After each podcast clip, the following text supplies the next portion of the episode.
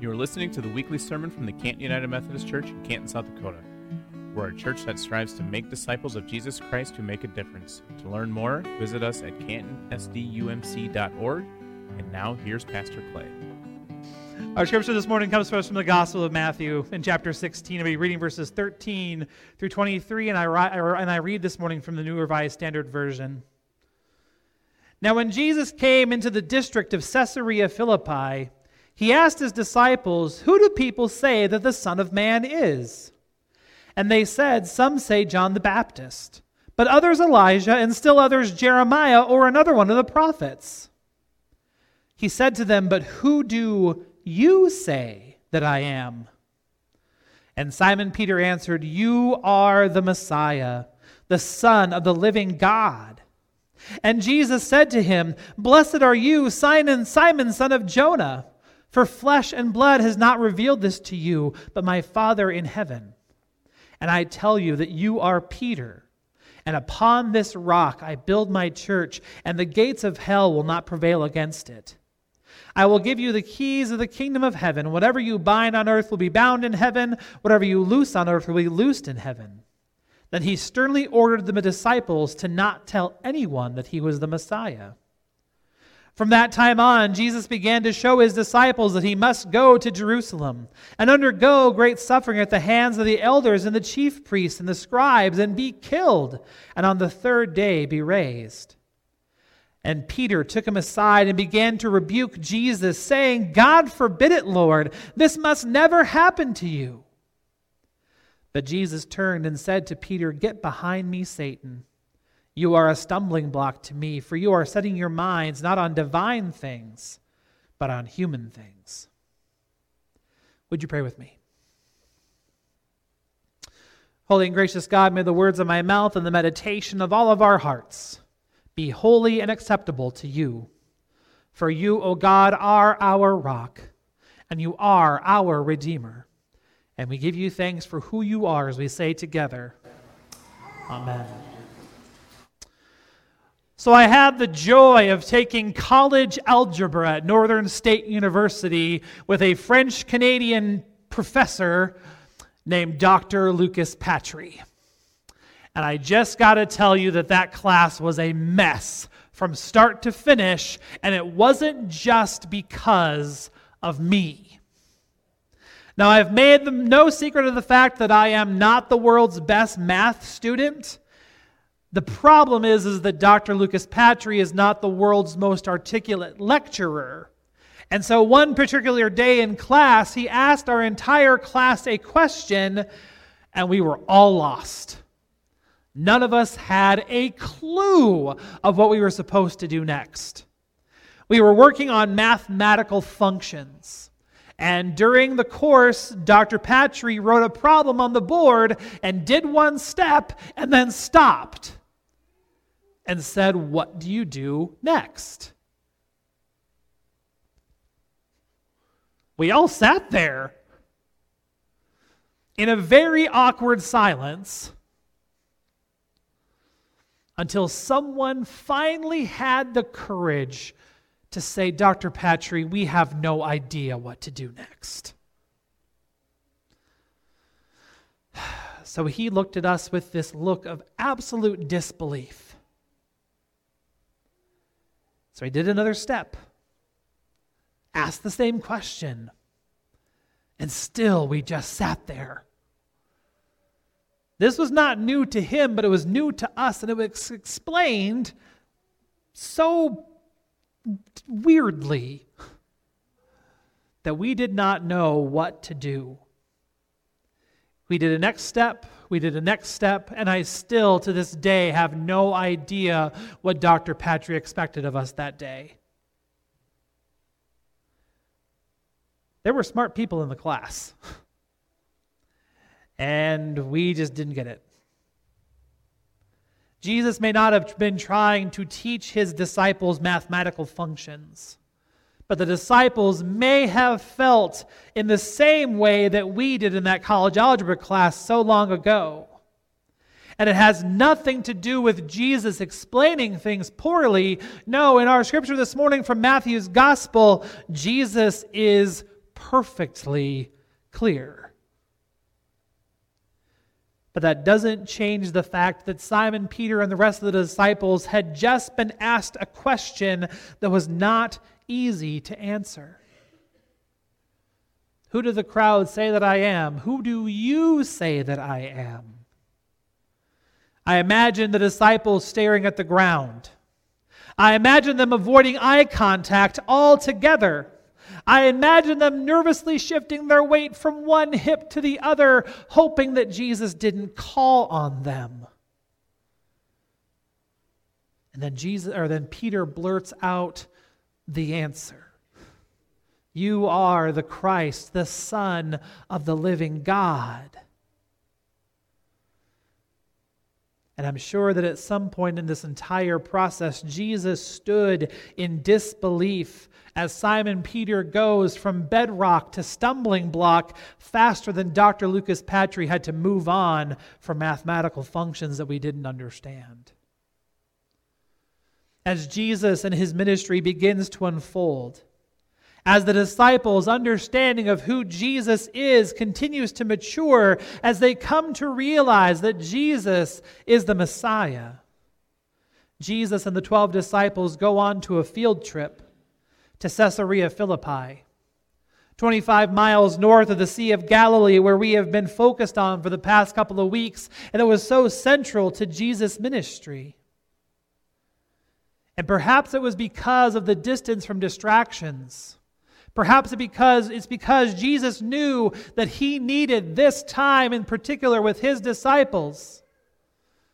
Or maybe it's because Caesarea Philippi is riddled with the remnants of religiosity.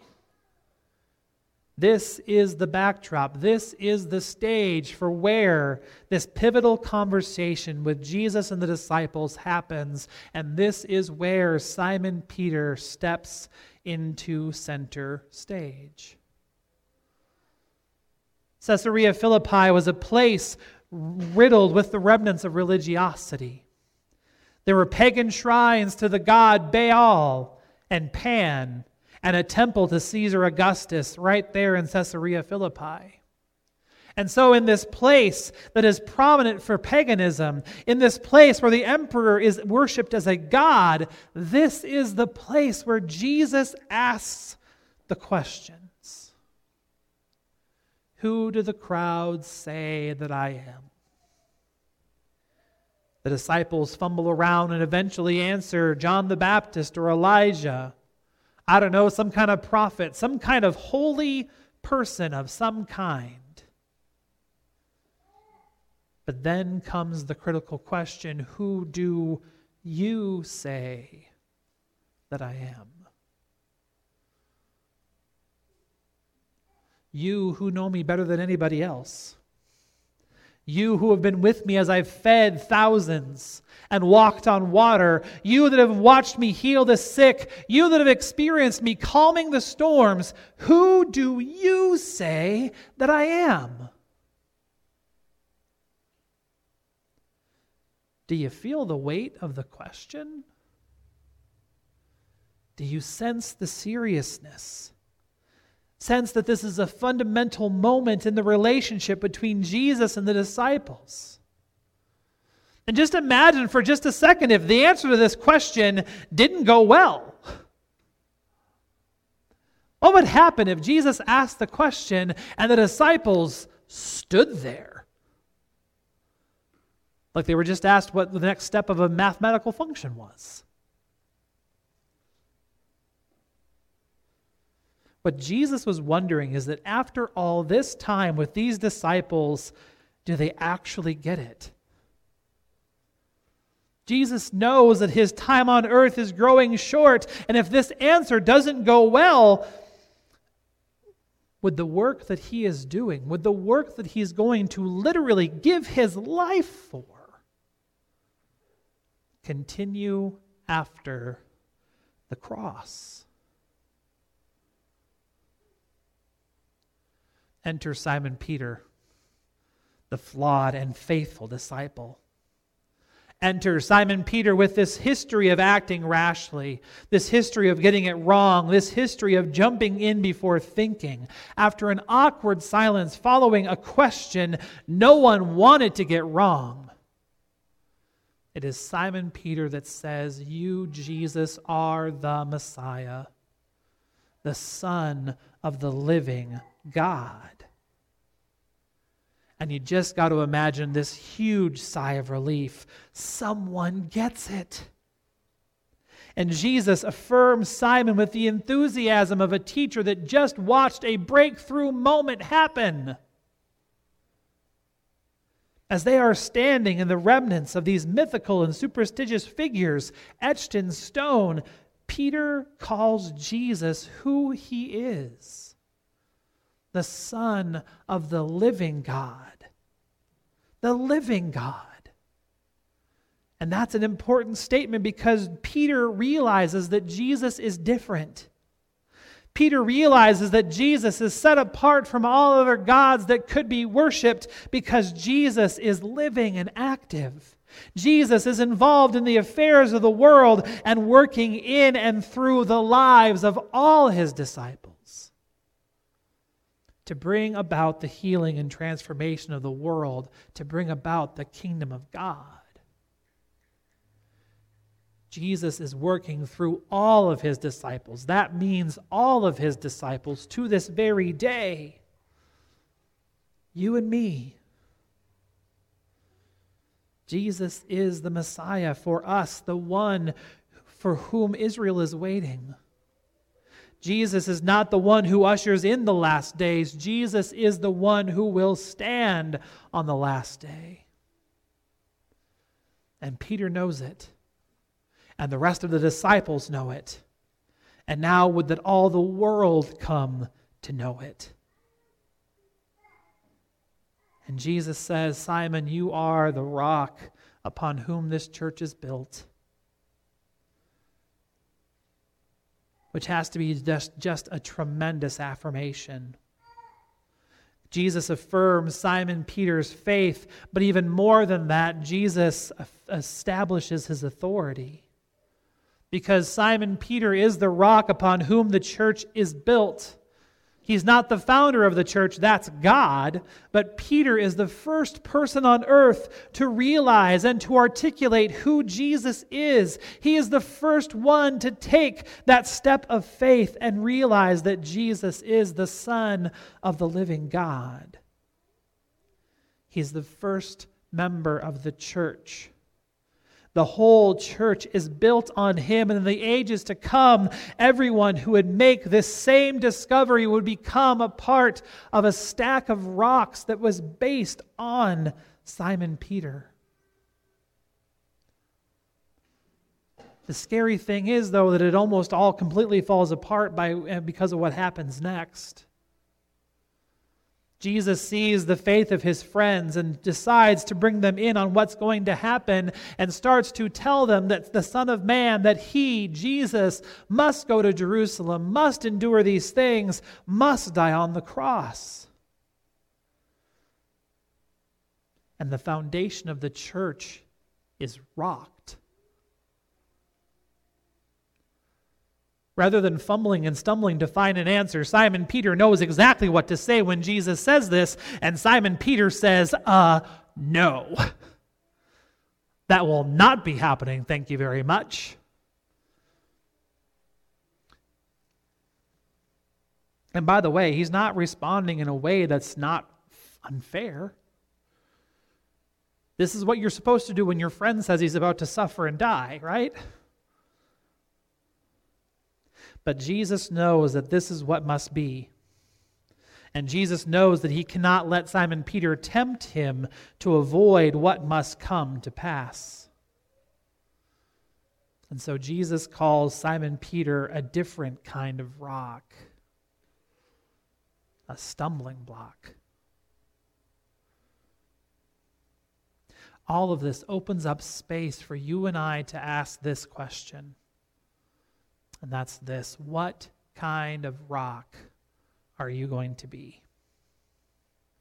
We watched Peter be both. Do you hope to be a rock like Simon Peter? A bedrock, a living stone, a building block of the movement through which God is going to heal and transform the world? Or are you going to be a rock like Peter? A stumbling block, a hindrance to the building of God's kingdom on earth? What it comes down to is this Are you willing to be a foundational stone upon whom the church, the people of God, is built? Or will you just sit in an awkward silence waiting to see what to do next? And the answer is yes. Both. And while that is true, we can still strive to have, lay aside our vision and our will so that God's will can be done. We can still strive to be bedrock, living stone, rather than a stumbling block in the way. Would you pray with me?